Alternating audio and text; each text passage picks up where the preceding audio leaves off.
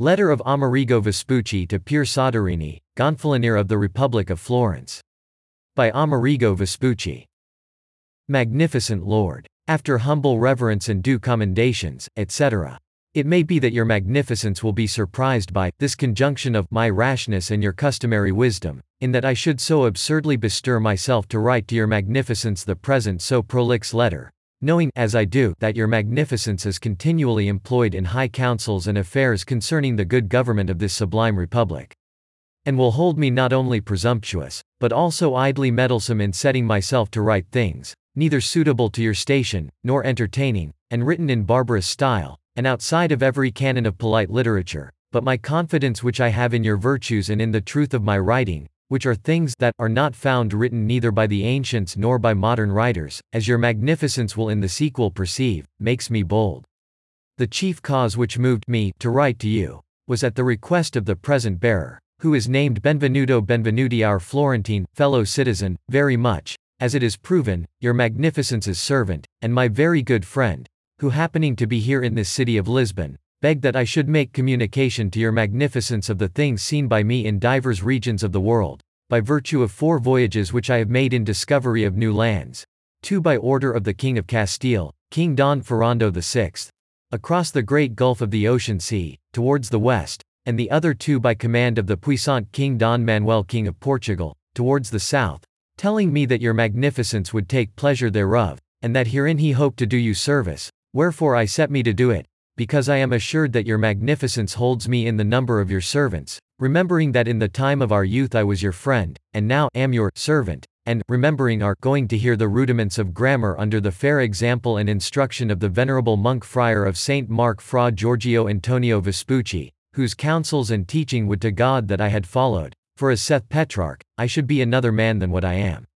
Howbeit soever I grieve not, because I have ever taken delight in worthy matters, and although these trifles of mine may not be suitable to your virtues, I will say to you as said Pliny to Maecenas, you were sometime wont to take pleasure in my prattlings, even though your magnificence be continuously busied in public affairs, you will take some hour of relaxation to consume a little time in frivolous or amusing things, and as fennel is customarily given atop of delicious viands to fit them for better digestion, so may you, for a relief from your so heavy occupations, order this letter of mine to be read, so that they may withdraw you somewhat from the continual anxiety and assiduous reflection upon public affairs, and if I shall be prolix, I crave pardon, my magnificent lord.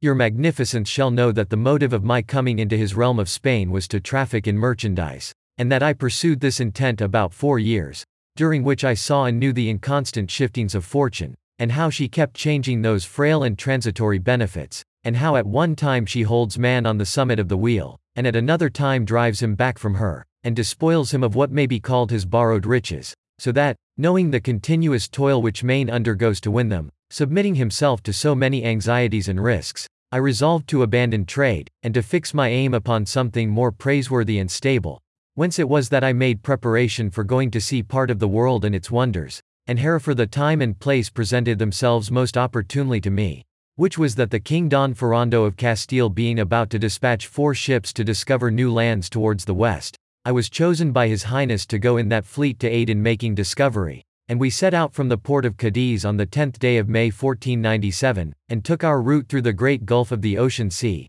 in which voyage we were eighteen months engaged, and discovered much continental land and innumerable islands, and great part of them inhabited, whereas there is no mention made by the ancient writers of them, I believe, because they had no knowledge thereof, for, if I remember well, I have read in some one of those writers that he considered that this ocean sea was an unpeopled sea, and of this opinion was Dante our poet in the twenty-sixth chapter of the Inferno, where he feigns the death of Ulysses, in which voyage I beheld things of great wondrousness, as your magnificence shall understand. As I said above, we left the port of Cadiz four consort ships, and began our voyage in direct course to the Fortunate's Isles, which are called today La Gran Canaria, which are situated in the ocean sea at the extremity of the inhabited west, and, set in the third climate, over which the North Pole has an elevation of twenty-seven and a half degrees beyond their horizon, and they are two hundred eighty leagues distant from this city of Lisbon, by the wind between Mezzo di and Labecchio, where we remained eight days, taking in provision of water, and wood and other necessary things, and from here, having said our prayers, we weighed anchor, and gave the sails to the wind, beginning our course to westward, taking one quarter by southwest, and so we sailed on till at the end of thirty-seven days we reached a land which we deemed to be a continent, which is distant westwardly from the Isles of Canary about a thousand leagues beyond the inhabited region within the torrid zone, for we found the North Pole at an elevation of sixteen degrees above its horizon, and it was, westward, according to the showing of our instruments, seventy-five degrees from the Isles of Canary, whereat we anchored with our ships a league and a half from land, and we put out our boats freighted with men and arms. We made towards the land, and before we reached it, had sight of a great number of people who were going along the shore, by which we were much rejoiced, and we observed that they were a naked race. They showed themselves to stand in fear of us. I believe it was because they saw us clothed and of other appearance than their own. They all withdrew to a hill, and for whatsoever signals we made to them of peace and of friendliness, they would not come to parley with us, so that, as the night was now coming on, and as the ships were anchored in a dangerous place, being on a rough and shelterless coast, we decided to remove from there the next day, and to go in search of some harbor or bay, where we might place our ships in safety, and we sailed with the Maistrail wind, thus running along the coast with the land ever in sight, continually in our course observing people along the shore, till after having navigated for two days, we found a place sufficiently secure for the ships, and anchored half a league from land, on which we saw a very great number of people, and this same day we put to land with the boats, and sprang on shore full forty men in good trim, and still the land's people appeared shy of converse with us, and we were unable to encourage them so much as to make them come to speak with us, and this day we laboured so greatly in giving them of our wares, such as rattles and mirrors, beads, spilene, and other trifles, that some of them took confidence and came to discourse with us, and after having made good friends with them, the night coming on, we took our leave of them and returned to the ships. And the next day when the dawn appeared we saw that there were infinite numbers of people upon the beach, and they had their women and children with them. We went ashore, and found that they were all laden with their worldly goods, which are such like as, in its proper place, shall be related, and before we reached the land, many of them jumped into the sea and came swimming to receive us at a bowshot's length from the shore, for they are very great swimmers, with as much confidence as if they had for a long time been acquainted with us, and we were pleased with this their confidence. For so much as we learned of their manner of life and customs, it was that they go entirely naked, as well the men as the women. They are of medium stature, very well proportioned, their flesh is of a color that verges into red like a lion's mane, and I believe that if they went clothed, they would be as white as we. They have not any hair upon the body, except the hair of the head which is long and black, and especially in the women, whom it renders handsome. In aspect they are not very good looking, because they have broad faces, so that they would seem Tartar-like. They let no hair grow on their eyebrows, nor on their eyelids, nor elsewhere, except the hair of the head, for they hold hairiness to be a filthy thing. They are very light-footed in walking and in running, as well the men as the women, so that a woman recks nothing of running a league or two, as many times we saw them do, and herein they have a very great advantage over us Christians. They swim with an expertness beyond all belief, and the women better than the men, for we have many times found and seen them swimming two leagues out at sea without anything to rest upon. Their arms are bows and arrows very well made, save that the arrows are not tipped with iron nor any other kind of hard metal, and instead of iron they put animals' or fishes' teeth, or a spike of tough wood, with the point hardened by fire. They are sure marksmen, for they hit whatever they aim at, and in some places the women use these bows. They have other weapons, such as fire-hardened spears, and also clubs with knobs, beautifully carved. Warfare is used amongst them, which they carry on against people not of their own language, very cruelly, without granting life to any one, except to reserve him for greater suffering. When they go to war, they take their women with them, not that these may fight, but because they carry behind them their worldly goods, for a woman carries on her back for thirty or forty leagues a load which no man could bear, as we have many times seen them do. They are not accustomed to have any captain, nor do they go in any ordered array, for every one is lord of himself, and the cause of their wars is not for lust of dominion, nor of extending their frontiers, no for inordinate covetousness, but for some ancient enmity which in bygone times arose amongst them. And when asked why they made war, they knew not any other reason to give than that they did so to avenge the death of their ancestors, or of their parents. These people have neither king, nor lord, nor do they yield obedience to any one, for they live in their own liberty. And how they be stirred up to go to war is this, that when the enemies have slain or captured any of them, his oldest kinsman rises up and goes about the highways haranguing them to go with him and avenge the death of such his kinsman, and so are they stirred up by fellow feeling, They have no judicial system, nor do they punish the ill-doer. Nor does the father, nor the mother chastise the children, and marvelously, seldom, or never did we see any dispute among them. In their conversation they appear simple, and they are very cunning and acute in that which concerns them. They speak little and in a low tone. They use the same articulations as we, since they form their utterances either with the palate, or with the teeth, or on the lips, except that they give different names to things. Many are the varieties of tongues. For in every one hundred leagues we found a change of language, so that they are not understandable each to the other. The manner of their living is very barbarous, for they do not eat at certain hours, and as often times as they will, and it is not much of a boon to them that the will may come more at midnight than by day, for they eat at all hours, and they eat upon the ground without a table cloth or any other cover, for they have their meats either in earthen basins which they make themselves, or in the halves of pumpkins. They sleep in certain very large nettings made of cotton, suspended in the air, and although this their fashion of sleeping may seem uncomfortable, I say that it is sweet to sleep in those nettings, and we slept better in them than in the counterpanes. They are a people smooth and clean of body, because of so continually washing themselves as they do. Amongst those people we did not learn that they had any law, nor can they be called Moors nor Jews, and they are worse than pagans, because we did not observe that they offered any sacrifice, nor even had they a house of prayer. Their manner of living I judge to be Epicurean. Their dwellings are in common, and their houses are made in the style of huts, but strongly made, and constructed with very large trees, and covered over with palm leaves, secure against storms and winds, and in some places they are of so great breadth and length, that in one single house we found there were six hundred souls, and we saw a village of only thirteen houses where there were four thousand souls. Every eight or ten years they change their habitations, and when asked why they did so, they said it was because of the soil which, from its filthiness, was already unhealthy and corrupted, and that it bred aches in their bodies, which seemed to us a good reason. Their riches consist of birds' plumes of many colors, or of rosaries which they make from fishbones, or of white or green stones which they put in their cheeks and in their lips and ears, and of many other things which we in no wise value. They use no trade, they neither buy nor sell. In fine, they live and are contented with that which nature gives them.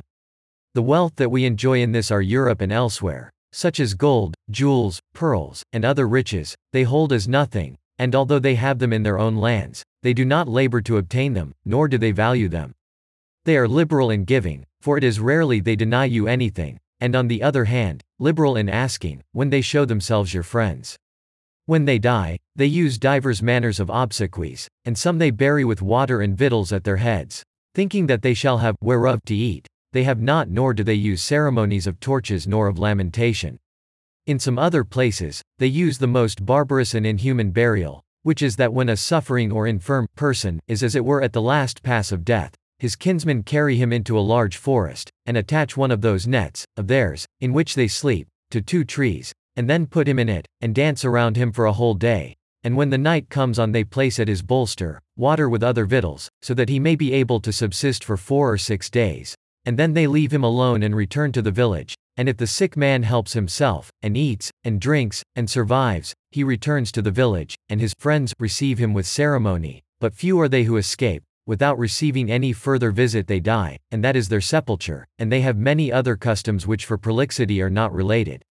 They use in their sicknesses various forms of medicines, ten so different from ours that we marveled how anyone escaped. For many times I saw that with a man sick of fever, when it heightened upon him, they bathed him from head to foot with a large quantity of cold water. Then they lit a great fire around him, making him turn and turn again every two hours, until they tired him and left him to sleep, and many were thus cured. With this they make use of dieting, for they remain three days without eating, and also of blood-letting, but not from the arm, only from the thighs and the loins and the calf of the leg. Also they provoke vomiting with their herbs which are put into the mouth, and they use many other remedies which it would be long to relate. They are much vitiated in the phlegm and in the blood because of their food, which consists chiefly of roots of herbs, and fruits and fish. They have no seed of wheat nor other grain, and for their ordinary use in feeding, they have a root of a tree, from which they make flour, tolerably good, and they call it wika, and another which they call kazabi, and another ignami. They eat little flesh except human flesh,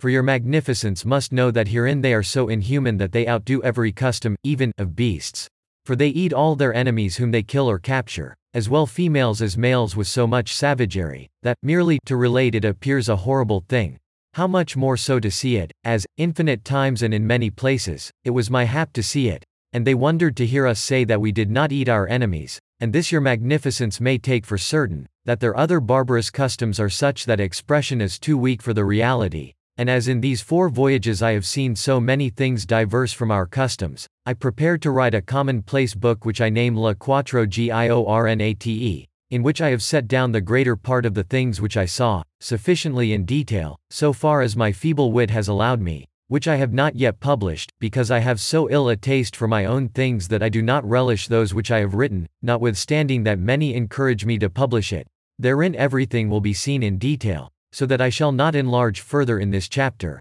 as in the course of the letter we shall come to many other things which are particular. Let this suffice for the general. At this beginning, we saw nothing in the land of much profit, except some show of gold. I believe the cause of it was that we did not know the language, but in so far as concerns the situation and condition of the land, it could not be better. We decided to leave that place, and to go further on, continuously coasting the shore, upon which we made frequent descents, and held converse with a great number of people, and at the end of some days we went into a harbor where we underwent very great danger, and it pleased the Holy Ghost to save us, and it was in this wise.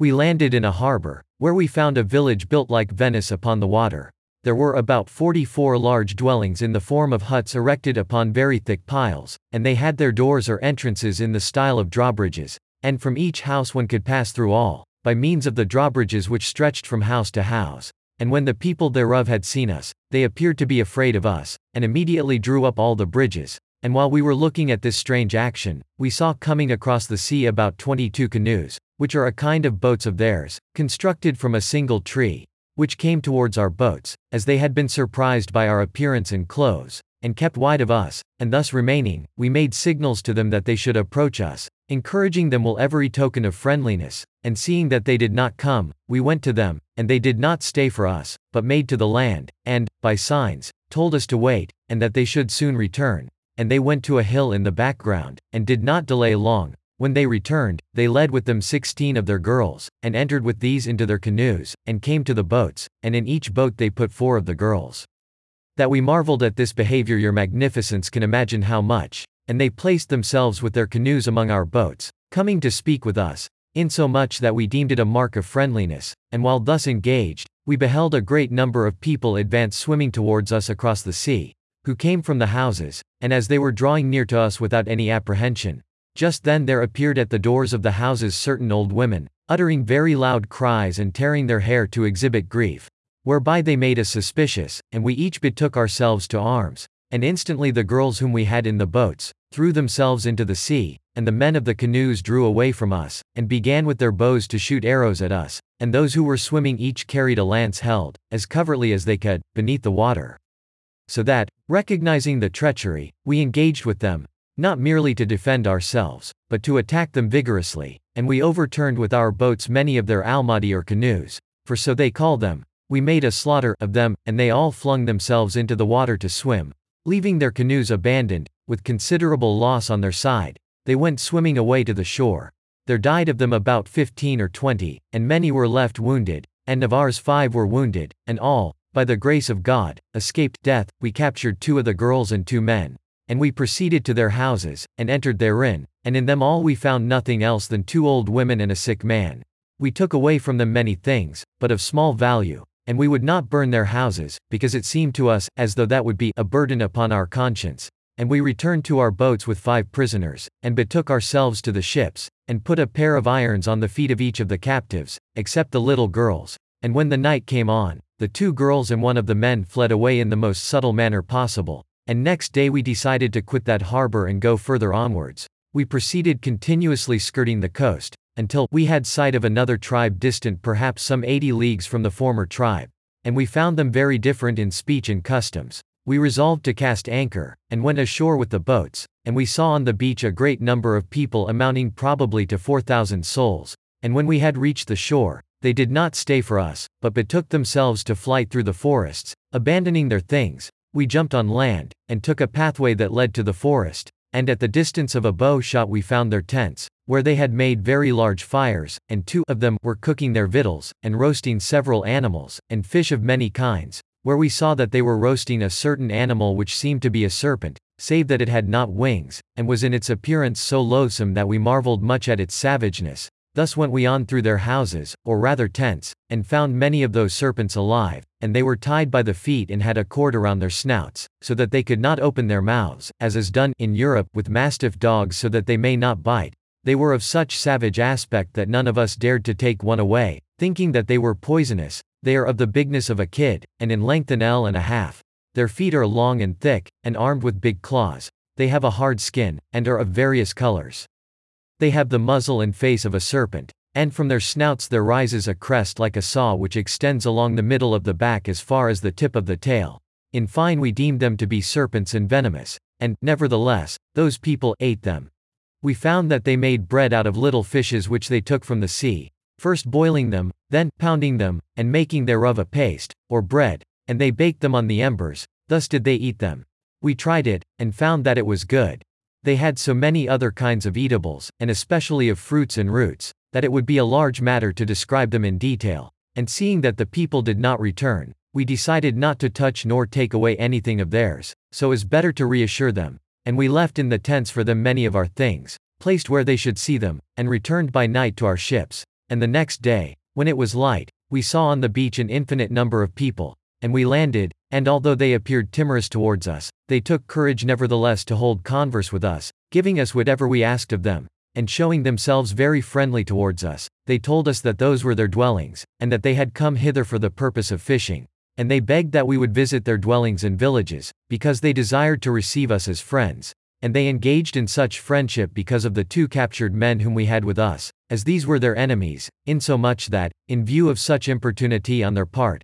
holding a council, we determined that twenty-eight of us Christians in good array should go with them, and in the firm resolve to die if it should be necessary. And after we had been here some three days, we went with them inland, and at three leagues from the coast we came to a village of many people and few houses, for there were no more than nine of these, where we were received with such and so many barbarous ceremonies that the pen suffices not to write them down. For there were dances, and songs, and lamentations mingled with rejoicing, and great quantities of food. And here we remained the night, and after having been here that night and half the next day, so great was the number of people who came wondering to behold us that they were beyond counting, and the most aged begged us to go with them to other villages which were further inland, making display of doing us the greatest honor, wherefore we decided to go, and it would be impossible to tell you how much honor they did us, and we went to several villages, so that we were nine days journeying, so that our Christians who had remained with the ships were already apprehensive concerning us. And when we were about eighteen leagues in the interior of the land,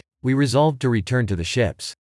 And on our way back, such was the number of people, as well men as women, that came with us as far as the sea, that it was a wondrous thing, and if any of us became weary of the march, they carried us in their nets very refreshingly, and in crossing the rivers, which are many and very large, they passed us over by skillful means so securely that we ran no danger whatever. And many of them came laden with the things which they had given us, which consisted in their sleeping nets, and very rich feathers, many bows and arrows, innumerable popinjays of divers colors, and others brought with them loads of their household goods, and of animals. But a greater marvel will I tell you, that, when we had to cross a river, he deemed himself lucky who was able to carry us on his back. And when we reached the sea, our boats having arrived, we entered into them, and so great was the struggle which they made to get into our boats, and to come to see our ships, that we marveled thereat, and in our boats we took as many of them as we could, and made our way to the ships, and so many others came swimming that we found ourselves embarrassed in seeing so many people in the ships, for there were over a thousand persons all naked and unarmed. They were amazed by our nautical gear and contrivances, and the size of the ships, and with them there occurred to us a very laughable affair, which was that we decided to fire off some of our great guns, and when the explosion took place, most of them through fear cast themselves into the sea, to swim, not otherwise than frogs on the margins of a pond, when they see something that frightens them, will jump into the water. Just so did those people, and those who remained in the ships were so terrified that we regretted our action. However, we reassured them by telling them that with those arms we slew our enemies, and when they had amused themselves in the ships the whole day, we told them to go away because we desired to depart that night, and so separating from us with much friendship and love, they went away to land.